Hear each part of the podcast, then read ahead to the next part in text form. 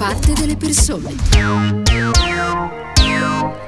Buon pomeriggio e bentornati a Ora di Punta da parte di Stefano Cagelli. Con la nostra analisi ci spostiamo in Colombia dove impazzano le proteste contro il governo guidato da Ivan Duque. Eh, è dal 28 aprile infatti che decine di migliaia di persone stanno riempiendo le piazze e le strade delle principali città colombiane, da Bogotà a Cali, eh, provocando una reazione durissima da parte del governo che ha messo addirittura in campo l'esercito eh, che a sua volta ha provocato un numero di morti e di feriti che corrisponde più a, ai numeri di una guerra piuttosto che a una protesta eh, di piazza. Una protesta che nasce, lo ricordiamo, per l'annuncio di una riforma fiscale del governo che avrebbe avuto effetti molto pesanti sulle fasce più deboli della popolazione, ma che lo stesso Duque ha ritirato pochi giorni dopo e che ha provocato anche le dimissioni, eh, tra gli altri, del ministro dell'economia. Eh, le proteste però invece di diminuire sono aumentate, si sono trasformate in una attacco frontale contro il governo e anche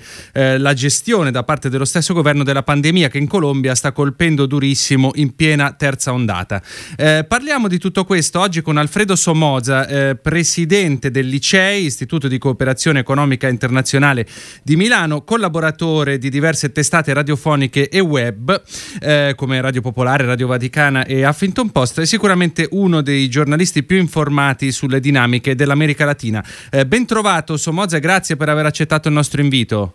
Grazie, grazie a voi e buon saluto ai vostri ascoltatori e alle vostre ascoltatrici. Eh, senta, le leggo questo slogan comparso sul cartello di un manifestante colombiano. Quando il popolo scende in piazza durante una pandemia vuol dire che il governo è più pericoloso del virus. È così, Somoza, il governo Duque è più pericoloso del coronavirus? Oddio, eh,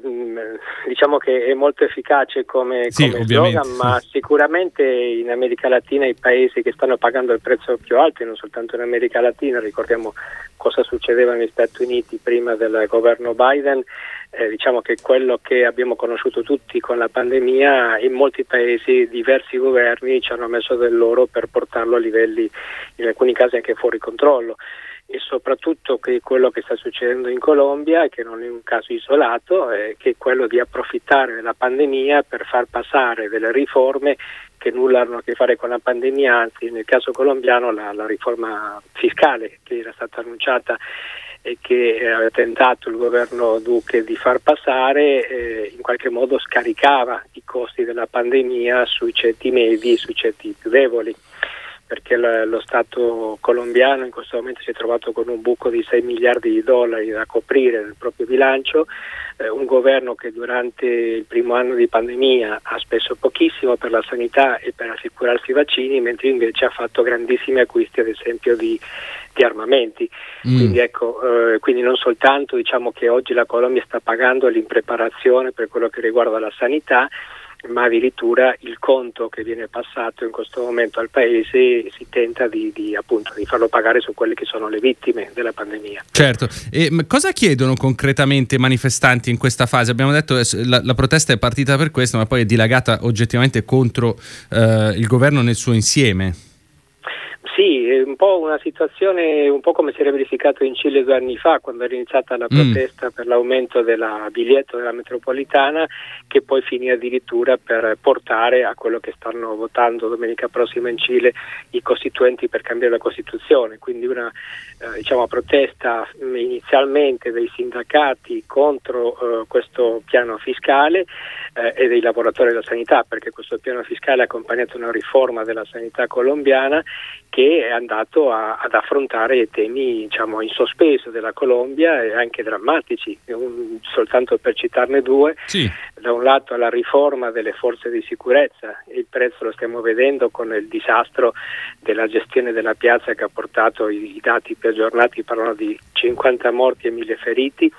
eh, e quindi le totali inadeguatezza delle forze dell'ordine che sono state cresciute e allenate all'epoca del conflitto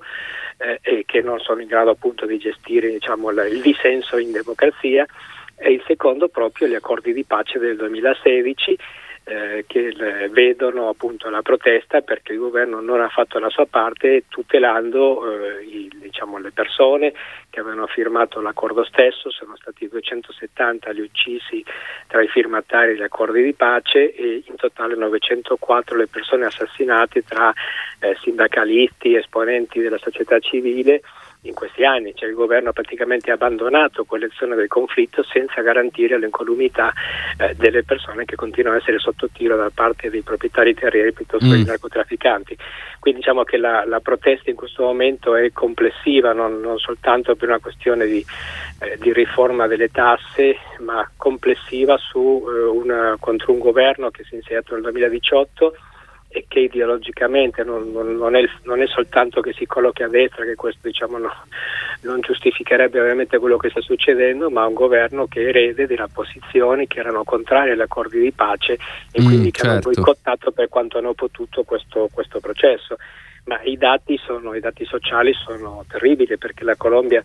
in un anno ha visto passare la disoccupazione dal, dall'11 al 16%, che sono 3 milioni e mezzo di disoccupati e in questo momento i dati più aggiornati ci dicono che il 40% dei colombiani sono poveri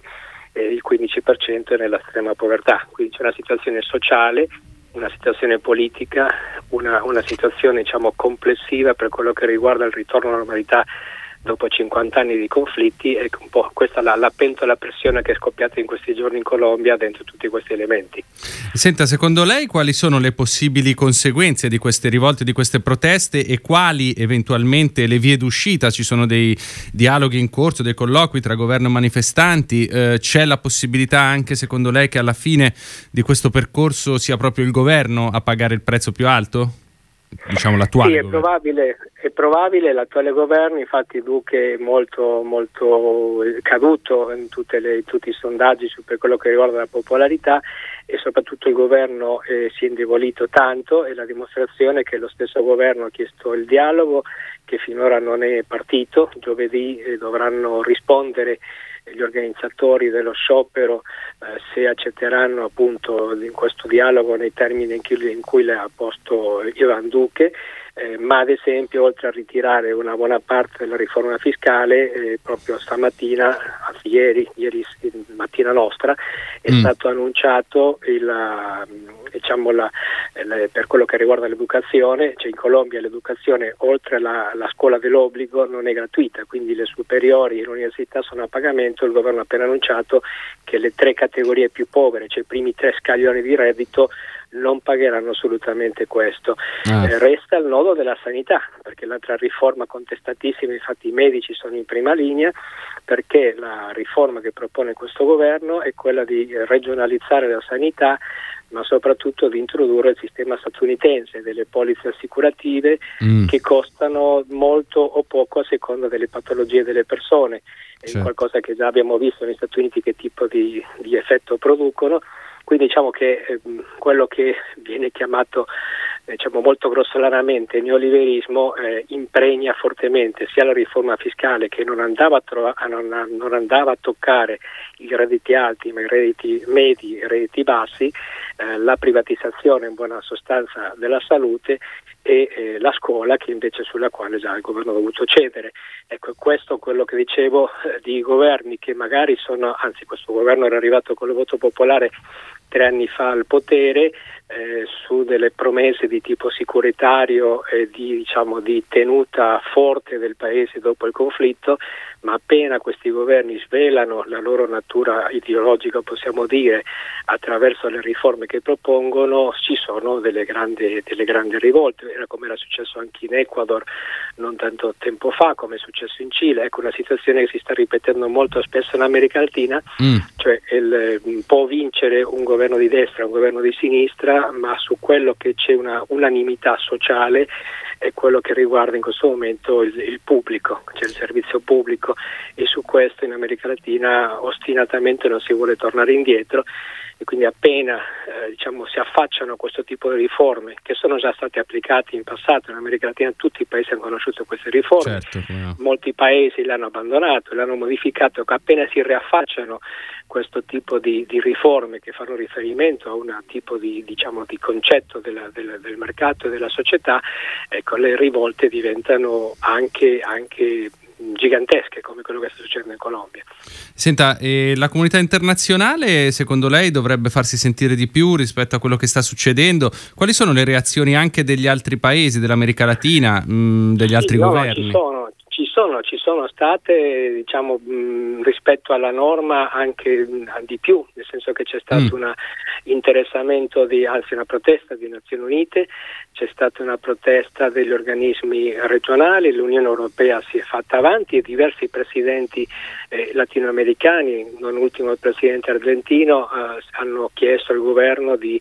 diciamo, di, di non reprimere in questo modo, di, di aprire un dialogo. Poi eh, un altro segno di debolezza probabilmente del governo Duque che hanno dovuto accettare la mediazione della Chiesa Cattolica eh, che è stata protagonista con Papa Francesco degli accordi di pace che non è sicuramente molto vicino a questo governo e quindi la Chiesa in Colombia tornerà come all'epoca dei, degli accordi di pace del 2016 a avere un ruolo importante, quindi diciamo che ci sono diverse, il mondo in questo momento non ha abbandonato la Colombia con tutta la delicatezza ovviamente eh, che si ha quando si tratta con un paese che è formalmente democratico non un regime, però ecco, le proteste, non, le, proteste le, diciamo, le, le chiamate alla, in qualche modo al rispetto dei diritti umani eccetera non sono mancate in questi giorni. E senta, eh, un'ultima domanda prima di lasciarla la sua giornata. Ehm, crede, eh, pensa che quello che sta succedendo in Colombia possa avere una specie di effetto domino in altri paesi dell'America Latina? Quali sono secondo lei i paesi un po' più a rischio da questo punto di vista? Eh sì, questo è, una, è, una, un punto interrogativo che si stanno ponendo in molti, perché quello che finora è stato sottovalutato in America Latina è, è l'impatto sociale ed economico della pandemia, eh, nel senso che l'America Latina tra le tante debolezze è una che è stata fondamentale nel peggiorare la situazione in quest'ultimo anno e mezzo che si chiama lavoro informale, cioè le persone che o lavorano in nero e quindi sì. che non hanno potuto avere sostegni dallo Stato, ristori, cose di questo tipo e poi le persone che vivono a giornata vendendo fondamentalmente per strada qualcosa. Quando parliamo di lavoro informale in America Latina parliamo di una media continentale del 45% con delle punte del 60% in Bolivia. Quindi ecco, per esempio in Brasile, che è uno dei paesi che è stato più colpito dalla pandemia, e anche qui senza non poche responsabilità ovviamente del presidente Bolsonaro. Certo, sì, sì, ne avevamo eh, parlato anche già con esatto, lei. Infatti. Esatto, le, le ONG e le associazioni, ma anche lo Stato che, sta, che, è impegnato in questo momento nel piano vaccinazione, perché in Brasile finalmente eh, si sta vaccinando da, da un mese a questa parte, eh, devono dividere i propri sforzi tra la campagna vaccinale e il sostegno alimentare, cioè dare da mangiare a delle persone che dopo due o tre mesi di lockdown non certo. hanno da mangiare perché non hanno assolutamente capacità di risparmio, perché vivono a giornata, perché eh, non hanno avuto sostegno del governo, quindi ecco c'è una situazione generalizzata in America Latina su questo tema e i governi, i diversi governi lo stanno gestendo in modo variegato, però eh, quello che è successo in Colombia non è escluso che possa succedere, certo deve esserci anche un casus belli come quello della Colombia, cioè che la gente addirittura eh, sappia che oltretutto cioè, quando tu parli di aumento dell'IVA, l'IVA è, l'unica tassa eh, universale non progressiva e che soprattutto colpisce i più poveri, perché quando tu, paghi, quando tu compri qualcosa ovviamente che tu sia povero sia ricco, l'IVA lo paghi sempre. Quindi ecco, mm, manca questo, ma ecco, casomai è stato un monito quello che è successo in Colombia per altri paesi di evitare misure di questo tipo, anche se effettivamente i conti di molti paesi sono eh, in una situazione molto grave. Proprio in queste ore sta arrivando in Italia il Presidente dell'Argentina per incontrare la direttrice del Fondo Monetario Internazionale per negoziare il debito, ma la situazione economica di Vittoria dei paesi che non soltanto per un anno e mezzo hanno avuto un crollo del PIL come tutti, ma che in più hanno questa bomba sociale dentro e che hanno dovuto fare fronte comunque a delle spese sanitarie che non erano previste, è una situazione molto molto delicata e socialmente molto pericolosa.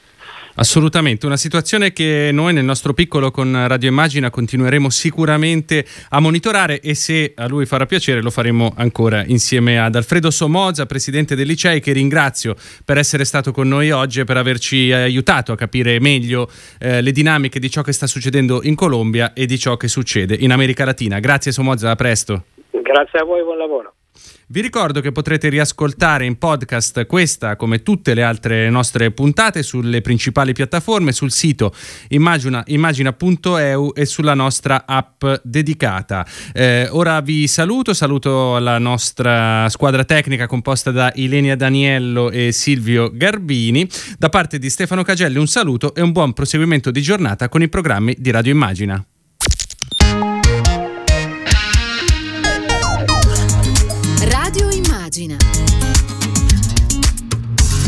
Parte delle persone.